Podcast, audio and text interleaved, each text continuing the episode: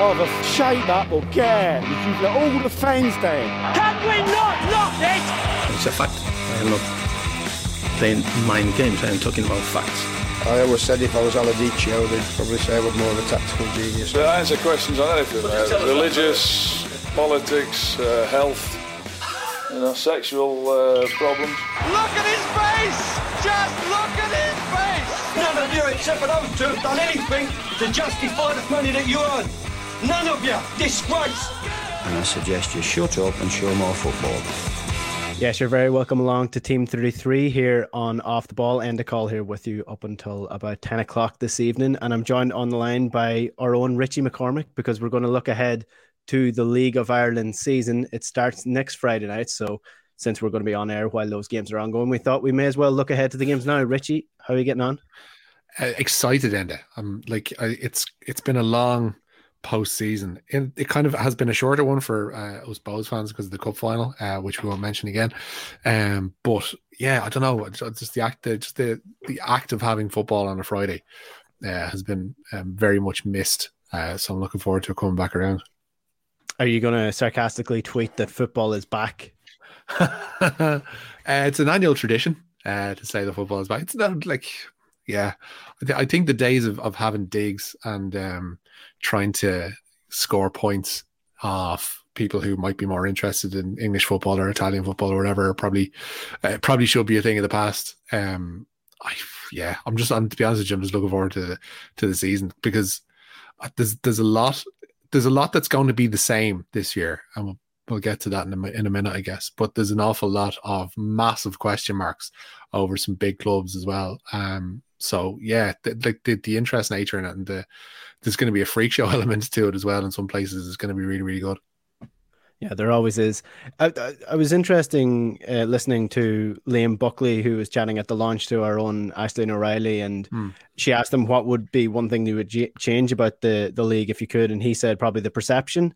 And I thought that was interesting because last year and the year before, I don't know whether it's the nature of social media, it seemed to be sort of a breakthrough year where, like you're saying, people aren't really looking outward anymore. The Yeah. fans of the League of Ireland mainly what is what I'm talking about here. They're they're actually satisfied with what is happening in the league, with the players that are playing, the excitement that's bringing it, uh, the the the young players playing in the league are bringing, and the football, the quality of football is played across the board. It doesn't seem to be something that we're we're looking across the water and envy anymore.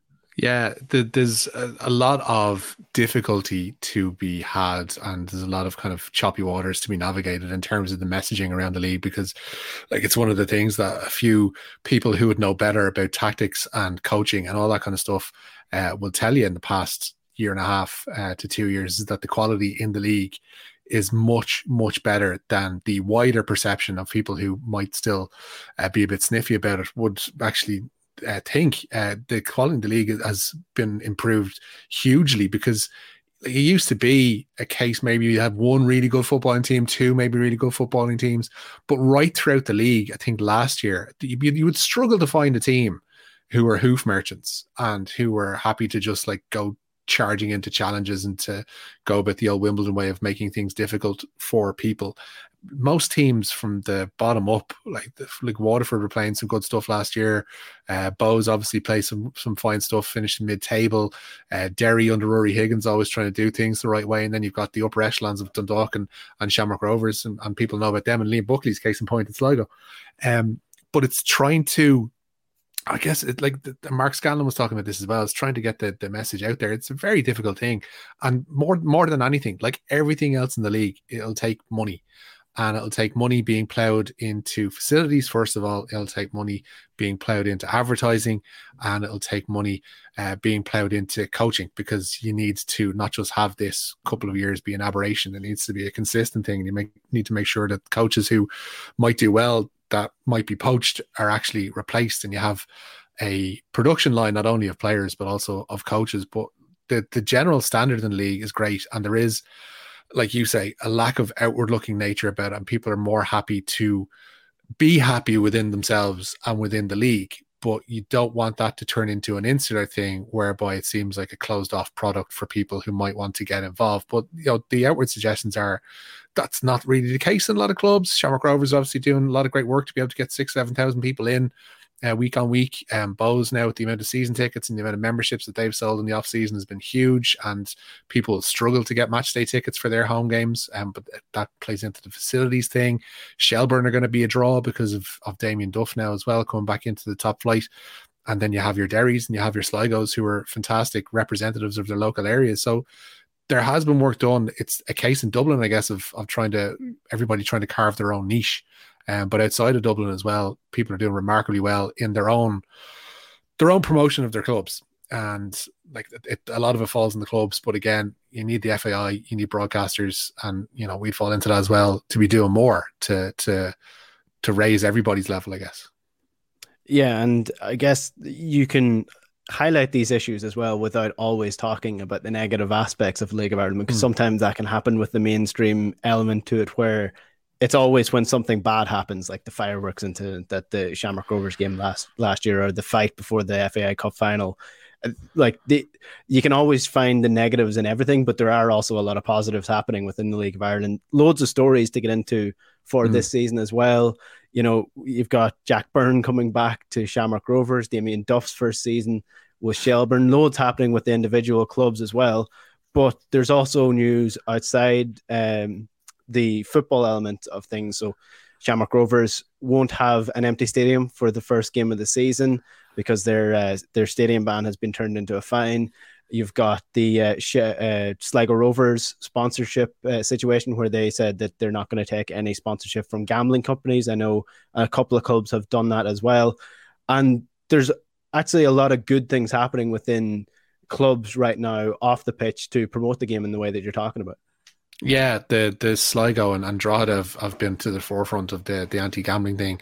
Like that's brilliant because it's listening to their fan base, and they said that this is in consultation with fan groups and the, the like the, I can I don't want to keep drawing on uh, examples that are immediate to me, but you look at what Bohemians did a couple of years ago when they had Mr. Green as their sponsor and needs most at the time, and you know certain clubs aren't in a position, and certainly I don't think Bohs were at the time to be turning down sponsorship deals. Um, but you have a situation whereby the jersey isn't the same for kids because you can't advertise a gambling company uh, on something that's you know targeted at minors. So you had Bohemian Foundation on the kids' jerseys. It's little things like that. I don't think Dundalk or I don't sorry, I don't think uh, wanted to be brought into that situation. Don't think Sligo wanted to be brought into that situation. Sligo said they turned down two fairly hefty offers of um, of gambling deals as well. Um, there are players coming back into the league, like you mentioned, Jack Byrne coming into to Rovers is huge. They're just they're like there's there's an attraction element to Rovers that's the envy of other clubs. I think to some degree, Dundalk had it a couple of years ago when Stephen Kenny was in charge, and I think by far and away they had the best squad in the league. But I don't think they had the same level of star power and that's something that's like you know it, it, it's absent in the league, but they're not have the same level of star power as say Rovers would because Jack Byrne obviously is a full international, Graham Burke is a full international. Uh, you've got Richie Towell who's come back into the league and is a great performer within the league and will make them a really attractive watch throughout the season and will you know make them pretty hard to beat the, their their squad as, as an entirety. But yeah, like there's there's there's loads of positives to be looking at and, and the negative stuff as well. Again, it comes back to perception because like the the the fireworks thing with Rovers. Um, I think the FAI wanted to come down hard on that. I think the rules state that they obviously were in. Uh, you know, you have to be responsible for your fans, even if they are traveling down to a, a, a, an away ground. Um, I think where Rovers handled it well was that they immediately took ownership of the issue. They identified the people involved. I know they're arrested at the time, and they said they're immediately banned. So, like, it would have been pretty harsh to impose a stadium ban on them, even if it is within the letter of the law. So, um, a fine probably uh, just about suits it. But again, like that stuff, like you compare it to, I hate comparing apples and oranges, but you look at what happened last week with Armagh Tyrone, wasn't it, in, in, the football league, and the the Barney that went on towards the end of that game and resulting in four red cards and, and so on for Tyrone. Like that happens in a stand or outside of a stand at a League of Ireland game. It's a news story. It's kind of shrugged off within 12 to 18 hours if it happens on a GAA pitch. And that's partially because I don't think the league has helped itself because those elements have been so prevalent and pretty frequent down through the years.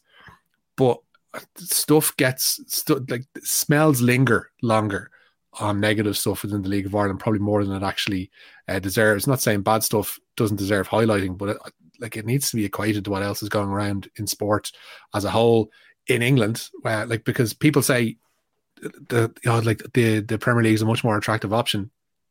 You look at the increase in um, fan disorder and cocaine use in fans in England, which is fueling, you know, rows outside the stadium, rows on the pitch, Leicester fans running on to box Forest players uh, last Sunday in the FA Cup. Like, the, like everywhere has its problems, and that's what needs to be highlighted. It's not just a local thing. It's not just because somebody supports Pats or somebody supports Sligo or somebody supports Cork City or whatever. It's everywhere, and the League of Ireland needs to maybe realize that and stand up for itself a little bit more.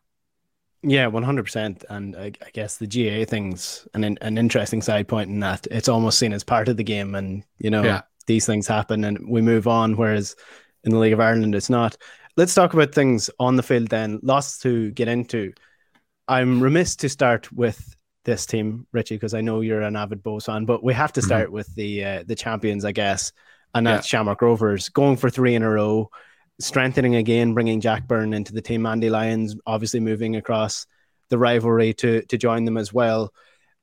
Are we looking at another year where Rovers are by far and away the strongest team, best run team, and probably going to win the league again here? I, I personally find it difficult to see any team that's better than them. Um, yeah. But you know, maybe there's a case to make that the likes of Derry could actually challenge this year, and Pats could strengthen as well under under Tim Clancy. So Hmm. Are we envisaging a tighter league or another Rovers runaway? Uh, Rovers runaway. Like I, I just I can't I can't envisage any situation where they're not out of sight by the middle of the season um, just because there's so many unknown elements around other clubs that sh- like technically should be challenging and should be in around the top two or three. And you'd count Dundalk, you count Pats amongst that with Clancy coming in. Um, like Shelbourne's another story entirely, but like there are a lot of big names in the league. But in terms of clubs, but Rovers are the only ones that are as well run, have the continuity going in from one season to the next, and bringing in proven entities uh, and not too many of them either because they haven't had to do much reshaping of their squad because of the way things are run there. They're able to offer people multi-year contracts and they're able to re-sign who they want to re-sign. And the people that they let go like aren't necessarily frontline players like the likes of like Jordan Talon's gone out, uh, Max Murphy's gone from Rovers to Bohs, but they brought in Andy Lyons, they brought in Jack Byrne, they've strengthened what they already have. Uh, and they were worthy champions last year, and they will be again this year. It's just going to be a question of by how much. And it's not because necessarily that other teams are bad. It's because you just can't see a lot of first year managers at their new clubs, if even if they're not inexperienced in the league, but at their new clubs with the turnover and the churn of players that they have competing with the stability that's there at Rovers. It's just a very, very difficult thing to do. And Rovers are now a, a self-sustaining beast. They've got you know young players coming through like Emakhu, who's been brilliant when he's uh, shown little uh, cameos off the bench and. Uh, and towards the end of last season as well, and he's gotten the opportunity to start. Like they're they're just a very very good squad, and will be it's just exceptionally difficult to beat. The only question I have is probably it's probably time that they got a new goalkeeper. Um, with all due mm. respect, Alan Mannus, but um, yeah, I think overall, like that, if you're picking out that as their weak point, and he's one of still one of the better keepers in the league, like they're going to be okay. Yeah, I don't think you can underestimate the contract situation and the ability to offer multi-year contracts. Because again, yeah. at the LOI launch, that's something that the players highlighted as something that they would like to see. And if you look at the year before, with Sean Hoare and Sean, Sean Gannon joining them from Dundalk. That was the reason they joined was because Dundalk were not offering them yeah. multi-year contracts, and Shamrock Rovers handed Sean Hoare, I think it was a four-year contract at the time. That's why he took it. That's why he came down. And if you almost compare Dundalk's business plan, which was a mess over the last couple of years, with the European money that they had, they spent a lot and bought a lot of players, but they weren't kneeling players down to multi-year contracts and weren't able to hold on to their best players when it came to it. Rovers are doing that, and they're also you know, bringing back players like Jack Byrne. With with Byrne specifically, Mandroiu obviously filled a, a, hole for them last year in the, in that position when when uh, Byrne left them. Is it going to be a situation where they fit both of those players in? Very similar players, very luxury players, I guess you could call them in a way. Um, yeah, I, I don't think he can drop Jack Byrne. I think he comes in and, and is still their best player. I, I think it'd be a case where Bear Burns probably sitting in uh, midfield and he's uh, maybe taking on the position that they thought Chris McCann would do last year. Um, four injuries kind of got in the way, so Byrne will probably sit deep in midfield. It's what they have in front of them then, because the more difficult scenario is to see how they play uh, Richie Towell and Danny Mandroiu together. Um, but like Jesus, aren't they wonderful problems to have if you're Stephen Bradley? Because you're sitting there, you're wondering, on, oh, well, I've got t- literally two of the best right backs in the league in Gannon and now Andy Lyons. Uh, I've got a brilliant defense, pretty much stacked from top to bottom. I've got the likes of Dylan Watson, Ronan Finn, Neil is like still kind of figured that this might be his year if he's going to kick on and, and prove himself to be one of the better players in the league.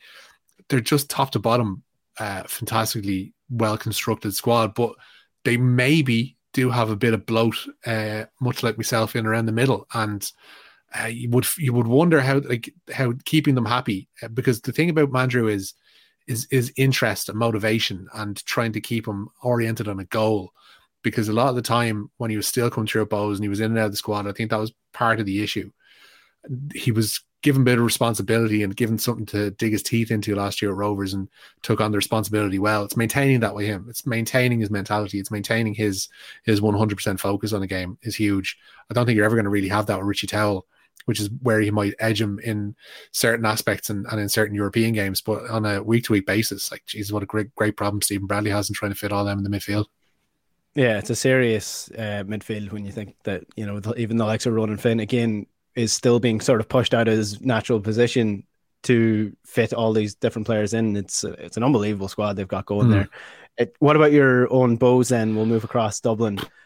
A lot of good players out the out the window again, but a lot of returning players as well. A couple of good ones as well. Kris Twardek coming back into the team, um, but again, it just seems that Bohs can only go a certain distance. Yeah, with yeah. the business model, which is sustainable for them at the minute, but it just seems like they're they're going to struggle to make that step uh, to towards a title.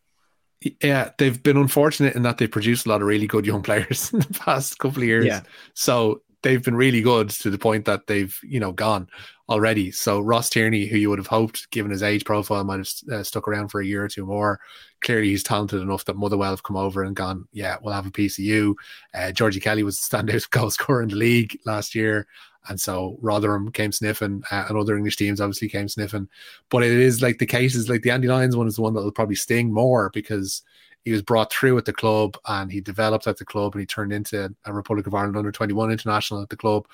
Uh, but it's probably be in a position to, to offer him the deal he wants. Not qualifying for Europe has been uh, a massive blow in terms of the attractability of the of the club rather than the finances because I was reading an interview with uh, I think it was Dan Lambert was giving an interview before the cup final and said before the cup final the budget was set for next year, so it didn't depend on whether or not they qualified for European football. So that's that's a relief to be where they've been in the past. But Twardek coming back in is a brilliant signing because that few months when he was there before he went off to Poland were brilliant. He just looked a real, genuine threat coming in off the flank. He's that typical winger. He'll come in on his wrong foot essentially and and bamboozle defenses. Um, Junior has proved before in the league that he can do a really magnificent job. It's getting him to do it outside of Derry is the is the main thing because Dundalk never really took flight for him, um, in the same way that I guess Bastien Héry never really took flight for Bohs last year. And Jordan Flores coming into midfield as well as a as a really nifty signing and probably a necessary one, given the likes of, of Keith Buckley and and Tierney uh, heading off, and even Jack Moylan as you know limited as his chances were in the first team probably looked like with the with the flux going on in the squad that this year could be the year he broke through, but he's decided to head off the Shels. So Flores going in is a really good signing. Uh, but beyond that, like I, I, wouldn't be able to tell you too much about Jordan Doherty because he spent the last few years in America. I hear good things. Uh, Grant Horton's come in on loan from Cheltenham, who apparently is going to sit in midfield as well. But getting to hold on to Dawson Devoy is is massive. Yeah, but again, huge. but again, it's just a case of, of, of when he's going to go because he will because he's good enough. He's more than good enough uh, to go over to to the UK. Um, and like obviously MK Dons are probably going to come sniffing again in the summer and seeing if they can uh, work around something and that you know bio clause is going to be tested again. But yeah, like it's just going to be a case of bringing through more young, young players, and there are a lot of young players still there. Um, hoping the junior hits the ground running because we need a goal scorer like Georgie Kelly last year because in years previous goals have been an issue. So, yeah, I, I think where they finished last year and probably in around a fourth or fifth spot is probably the best with the squad that Bohs can hope for this season. Yeah, I guess it's whether Keith Long can get Junior to do what he got Georgie Kelly to do. Because I mean, Georgie Kelly had a, a bad season with St. Pat's the year before yeah. joining Bohs, and again, then he went on to be the best striker in the league uh, last year. So if Junior can, you know, if he if Keith Long can get Junior doing what he got Georgie Kelly doing, then it could be a, an exciting season as well. In terms of the actual progression of the team, obviously, like Bohs play really good football, and hmm. the youth is at the forefront. They're an incredibly good team uh, as if you take the club into perspective and the community work that they do and the, the jerseys, it's a it's a very well run operation. They play good football and youth is at the forefront. Is there a, what what's it like to be a Bohs fan at the minute though? Because while all this good stuff is happening, it's also frustrating that you know maybe if the FAI Cup final went differently last year, it might be a different perception of the, the team. But yeah. it, it, it must be frustrating as well there there is now that that creeping aspect of of nearly men and that there needs to be a trophy to be to have a tangible marker of what the last few years have been because the last few years have been remarkable because the players that they produced the football they've been playing the sense of community around the club that they've been able to generate the fact that they're able to sell out memberships and season tickets and you know the ground can only hold so many people so it's going to be full in so much as it can be full uh, for the duration of the season. But again, it's just you feel like there's a wall. You feel like, and that wall is is players being plucked off. That wall is not being able to, you know, bring in players on the same money that Rovers are now able to do, or the Dundalk have been able to do with European cash for the last few years, and and that will continue because like they're sensible and they've seen overspending before and what it can do to a club, and they're not going to they're not going to cut off their nose despite their face. The one thing you just want to see some tangible progress with the ground and you want to see because you look at what Rovers have been able to do with Tallaght and the facility that that is, and you look at if you contrast that with what Dundalk have not done when they've had uh, cash with Oriel. And I know Rovers are helped out by the by the fact that it's you know the corporation ground, etc. But you look at what Dundalk haven't done with Oriel, and you know we've all these grand plans for Dalymount, but you just want to see spades in the ground. You want to see, you know, tangible notifiers that this is actually heading in the right direction and that that pitch is going to be turned 90 degrees and that there's going to be four stands around the pitch and there's going to be 6,000 people there every week. Like that's, that's, that's the next step and it's getting there. And hopefully that's soon because it needs to be soon because otherwise that mm-hmm. wall is going to become higher and higher and higher. And you're going to be stymied by the fact that you're not able to give out this big cash to the players that you feel would suit the team better. Um, but yeah, it, it, the cup final was a blow. Uh, like I've, I refuse to get too downhearted about it because it lost on penalties, and you know, penalties are are what they are, and it's still recorded as a draw in the history books and all that kind of stuff. So you can't really begrudge them that. But maybe this year, who knows? Yeah, the ground one is an interesting one because while the Jodi stand is is fun and nice, it's uh, mm-hmm. yeah, it, it it's all there is. Yeah. It, exactly. It's all there is yeah. at, at, the minute. The club that will be joining them in that new stadium are, are Shelbourne. And obviously, we have a new a new face in charge of Shelbourne. That is Damien Duff. We'll get into him and Shelbourne and what they're going to do just after the break. Stay tuned. Team 33. This is OTB Sports Radio. Now you're welcome back to Team 33 and a call here with you in the company of Richie McCormick as we preview the League of Ireland season for 2022. It's coming up next week. And before the break, we mentioned Bohemians and Shamrock Rovers, but on uh, the other side of Drumcondra, there is another team joining us in the League of Ireland this season. Shelbourne are back, and Damien Duff is in charge of them. Richie, I think Damien Duff came into the sort of the the minds of people when it came to a manager when he took charge of the underage structure at Shamrock Rovers, and the first thing he did was criticize the lack of professionalism within the underage structure and the need to get players playing more and training more and mm. bring it up to scratch in the same manner that he would have experienced in England.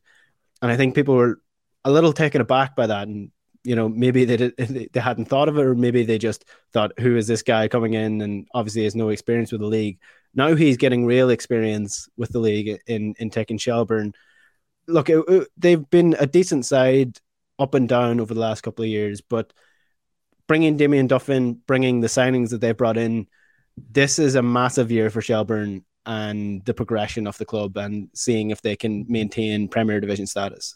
Yeah, it's a hell of a move because I don't think you can color anything as Ian Morris as being exceptionally unfortunate by the situation that arose there yeah. because they got promoted with him, really impressive throughout the course of the first division last year.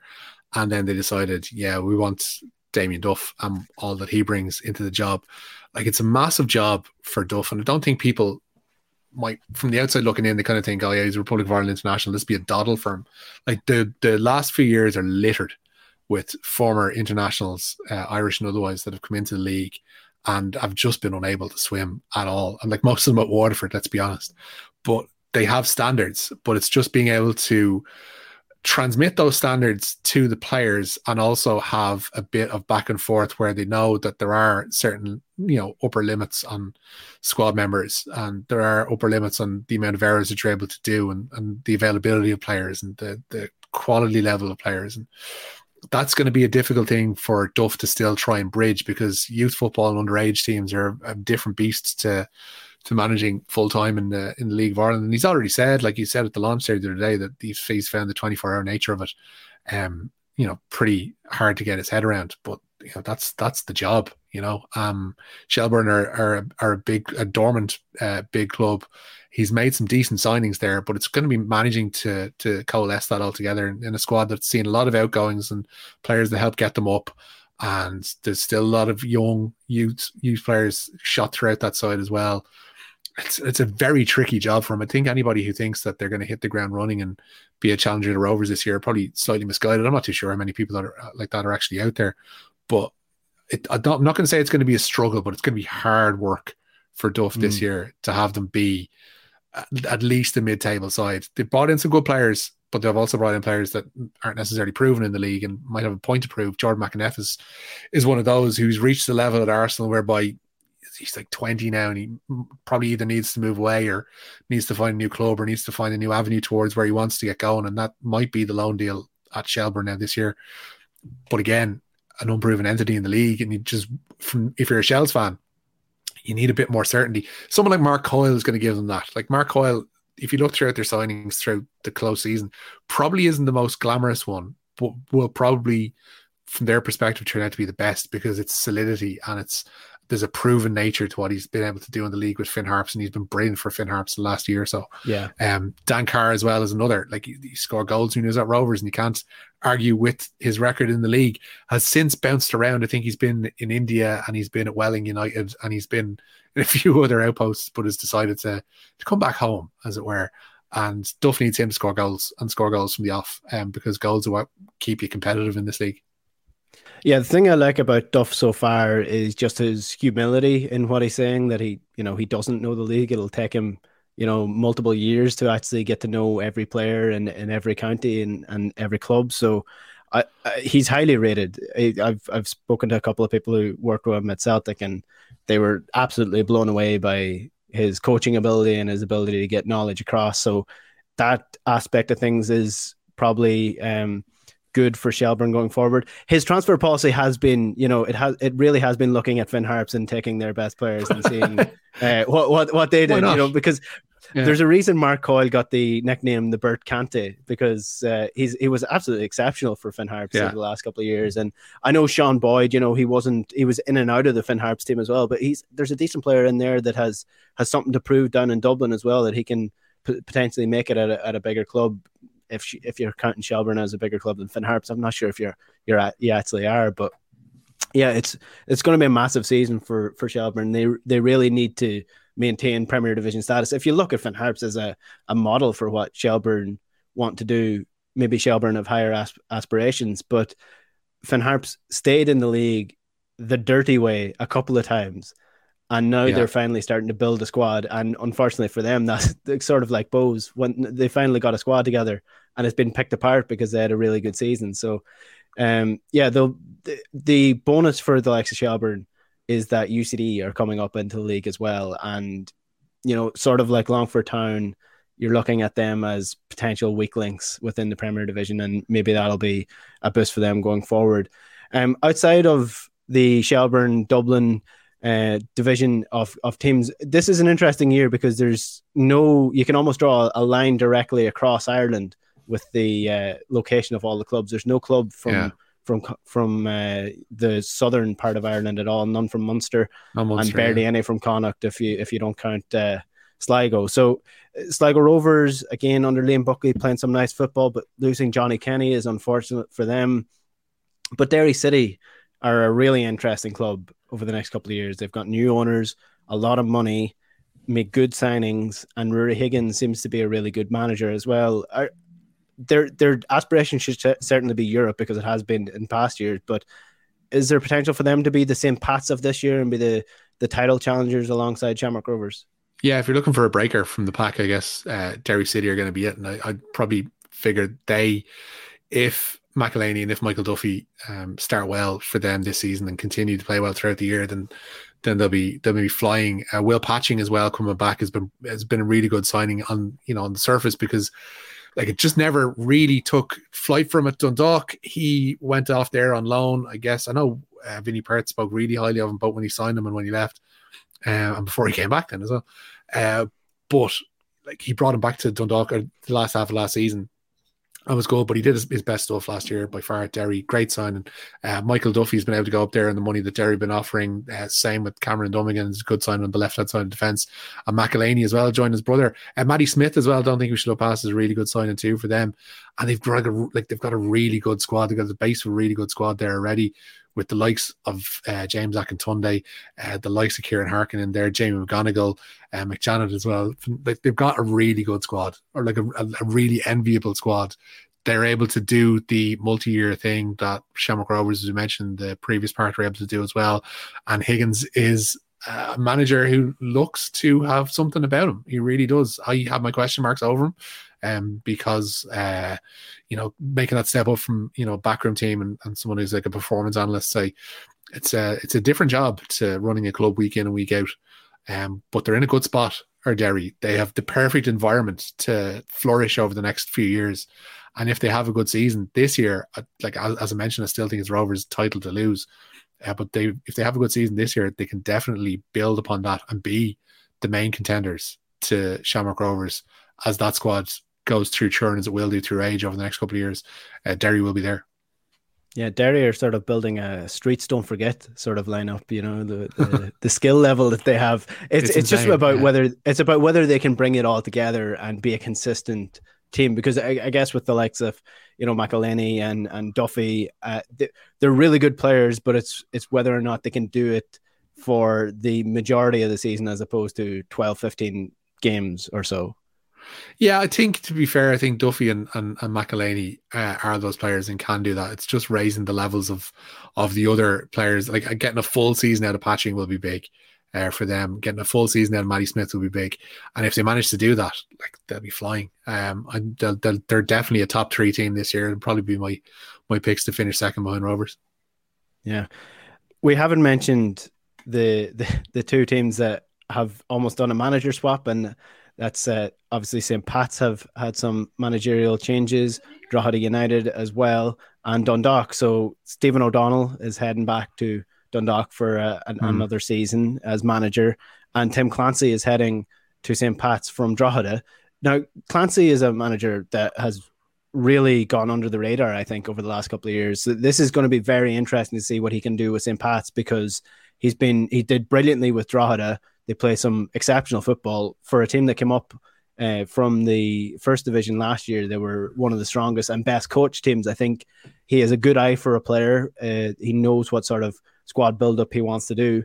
And again, they're sort of poaching Finn Harp's best players with uh, Owolabi joining them uh, up front.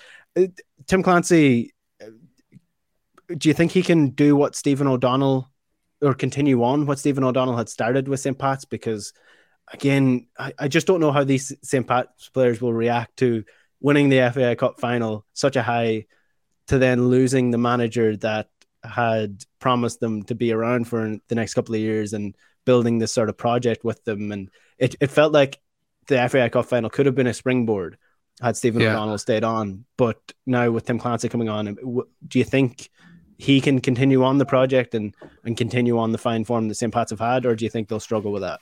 Yeah, that's one of the main question marks over the season. Um, and Clancy, I think in, in the initial going might find it a bit tricky because it's a like, tr- to be fair, with all due respect to both clubs, there's a there's a major difference between Drogheda United at the moment, anyway, and St. Pat's and the situation that he walks into at St. Pat's, which won't have been kind because I think, as you mentioned, the players that are staying would have expected Stephen O'Donnell to remain and to build on what they had last year and that brilliant finish to the season with the FAI Cup. But the you know shot of um, I guess faith from the owners that they would have gotten from uh, the signings of, of of Eoin Doyle and the signings of Tunde Owolabi. Like if nothing else, there are goals in that team, and they've proven before that they can be very difficult to break down. Uh, they've got a good defense there still, even with you know uh, a couple of people heading out the door. Um, but yeah, I, I, I just think that like I, I still think the Pats are, are probably in around top four, definitely. Um, I think the the signings of Doyle, the signing of Doyle is huge because mm. he's proven goals and I, I, he's been playing at a level above even the League of Ireland the last couple of years, and, and even up until the start of this season, in England has still been scoring goals and will come back here and still score goals. Getting the service to him is one thing. Um, but I think the basis that what St. Pat's have should be enough. I don't think they're going to improve upon what they did last season. I think stasis for them would be a good thing. I think if they can match what they did last year, I think Rovers, or sorry, Pats would be uh, pretty happy with that. And Tim Clancy yeah. would be pretty happy with that and give them a solid base in which to build. Yeah, I, I, think goals have been Pat's main issue over the last couple of years. They have a phenomenal midfield, and especially with losing the goals that Matty Smith brought last year. Yeah, uh, the uh, the goals that Eoin Doyle will will bring in potentially Tunde as well uh, will be a huge boost for Tim Clancy. And then obviously Stephen O'Donnell is moving back to Dundalk. Dundalk under new ownership as well. It, it's incredible how many actual like storyline to the storylines there are yeah. with all these clubs this year. But solidity, I guess, is what you're looking for from from Dundalk. That little bit of uh, unbeatability factor, if if you want to use a weird phrase that I've just made up. um, Dundalk had this invincibility sort of cloak around them over the last couple of years, when especially under Stephen Kenny, they've lost that big time. And I guess that's the first thing that Stephen O'Donnell is going to want to do is instill that winning belief again at this club. Yeah, and it's going to be a tricky thing. Like to be fair, having Pat Hoban in your squad and having Dave McMillan as, as, an ample backup is always going to be able to buy you out of a lot of problems. That's a massive amount of bail money that they have in the form of those two players.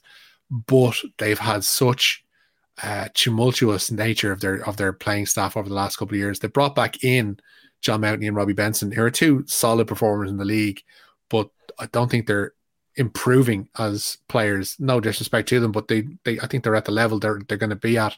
Uh, bringing them back in is just kind of you know it's attaching something familiar and it's attaching some some muscle memory to a Dundalk squad that's going through massive change at the moment. And I don't think like I'm sure they've scouted these players well, but the amount of players that they brought in on loan from the UK is really noticeable, like really, really, really noticeable. Mark Connolly is probably the, the standout of that because he's he's older and you know he's got a lot of experience behind him in the top flight in Scotland. Uh, but they've other players coming in, like the two lads from Brentford, Nathan Shepperd and, and Joe Adams, Stephen Bradley, that not that one uh, coming in, a winger from from Hibs, uh, and Dan Williams as well from Swansea.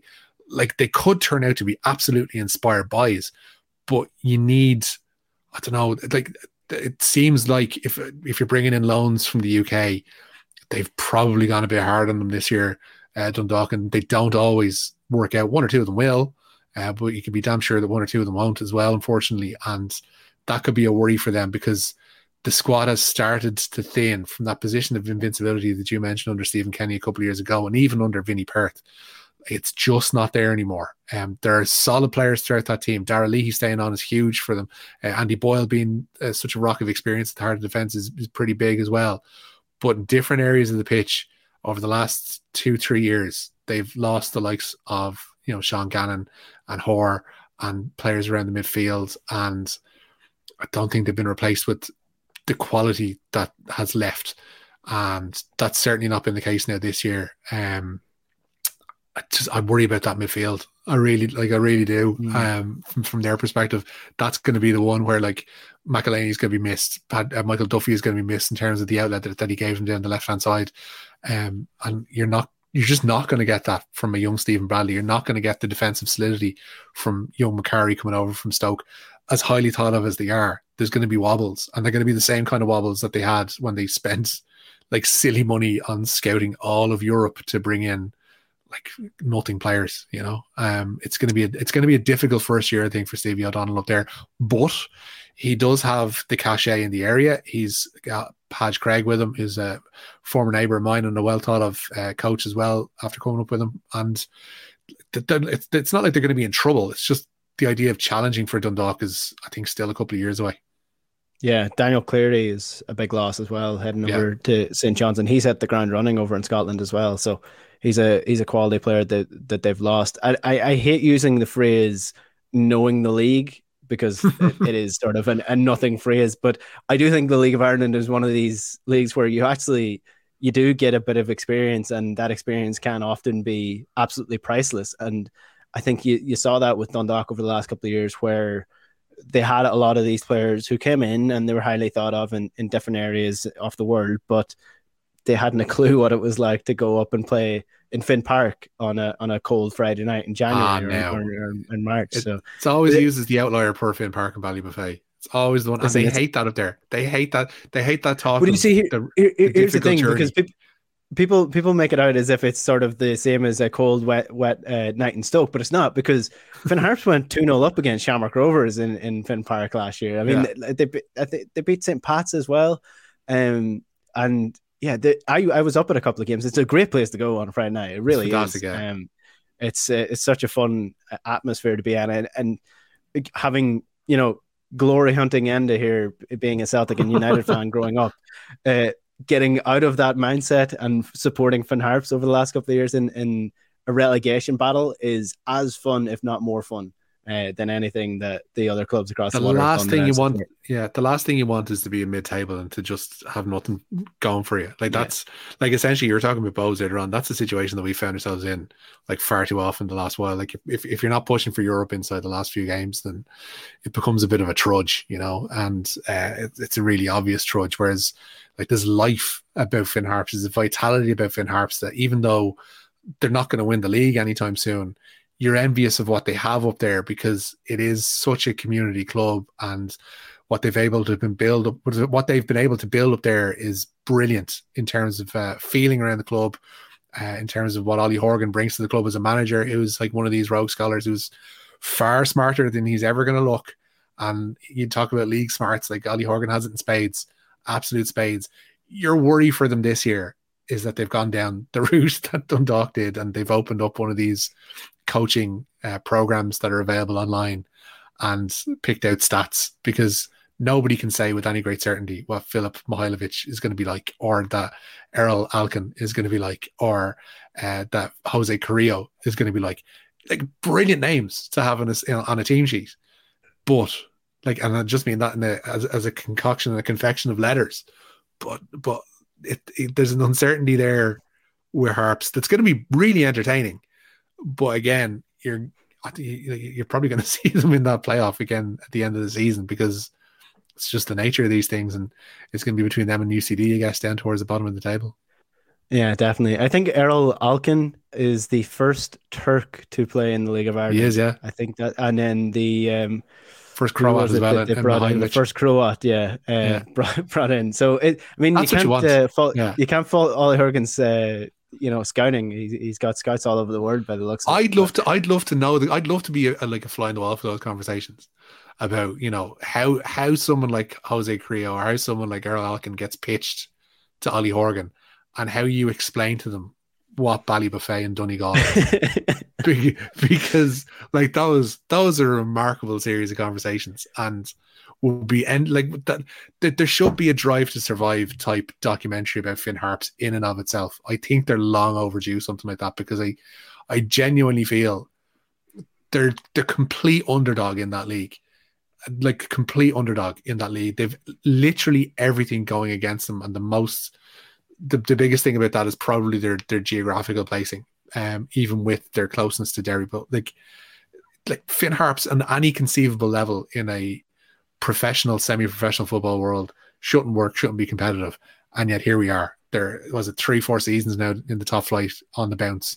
They do go about it the hard way, but Jesus, they're entertaining, and there's always it, it, it's it, there's a purity about them that you wish other clubs had, I guess. Yeah, big time. You don't get the scenes that, that you got with the kids running onto the pitch when Sean Boyd scored that goal. If Yeah. you're just, you know, if you're just going about your business and in a normal way, they've really connected with the community over the last couple of years, which is is great to see. Richie, we're almost out of time here, so I'll get some predictions for you uh, from you for the League of Ireland season. Yeah. You've already said Shamrock Rovers are going to win. So relegation, I guess. Uh, who do you think is going to go down? Oh, I think UCD holding on to Collie Whelan is huge. Like it's absolutely huge because he is. at- He's probably after already gone into one of the top three, four strikers in the league just by the fact that he's come up, and he could get them out of a lot of trouble this year. Uh, defensively, th- that's going to be their concern. If UCD manage to keep things tight, you never know. Um, it could be interesting, but it, it it'd be difficult to look at anybody but UCD and Finn Harps in that bottom two. But there are others who could get drawn in. Uh, Drogs, unfortunately, um, with their change of manager losing Clancy, and uh, big fan uh, of of Kevin Doherty, who's gone in there as well. But he's got a big job in his hands to try and get things together immediately, and that needs to happen for them too. They could find it have a have a difficult year this year. Uh, but yeah, I think the bottom two will be UCD and and unfortunately for everybody Harps. But then again, as we mentioned, it's going to be an exciting year for them. European fixture, or European uh, spots? Do you think? Yeah, Derry, I think for sure. Um, Derry are going to be the ones to probably push Rovers a lot of the way this season, if not all the way.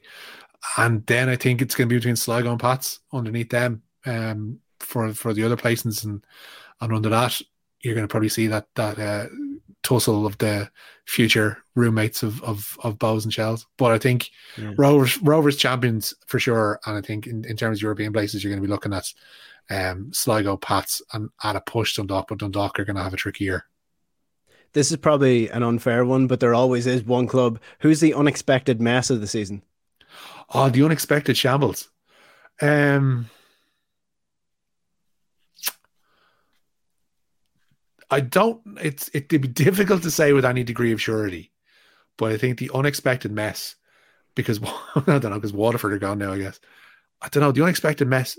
I don't want. I don't want it to be true clearly, but the, the unexpected shambles could well be Bohs this year. Hmm. I hope it's not, but there's if enough things go wrong, that could be the situation. Yeah. Yeah. Well, I suppose by the nature of the question of unexpected, that's probably a hard one to, Exactly. to answer. Shamrock So, yeah. Rovers. There we go. Yeah. Shamrock Rovers fighting for Finn Harps for the playoffs. See, if I'm going to be right about one, Here- here I'm going to be, I'm going to be, I'm- hedging my bets there. I'm definitely going to be right about one. They're definitely going to be champions. They're definitely going to be a shambles, one or the other. Yeah. Listen, Richie, brilliant stuff as always. League of Ireland season starting next week. Can't wait for it. Cheers for all that. Cheers, Enda. Team 33. This is OTB Sports Radio. No, so that is us done on Team Cool. 33 for this evening. Thanks to everyone who listened in and watched on the YouTube as well. We'll be back again, same time, same place next week while the League of Ireland season is ongoing. But until then, take away Johan.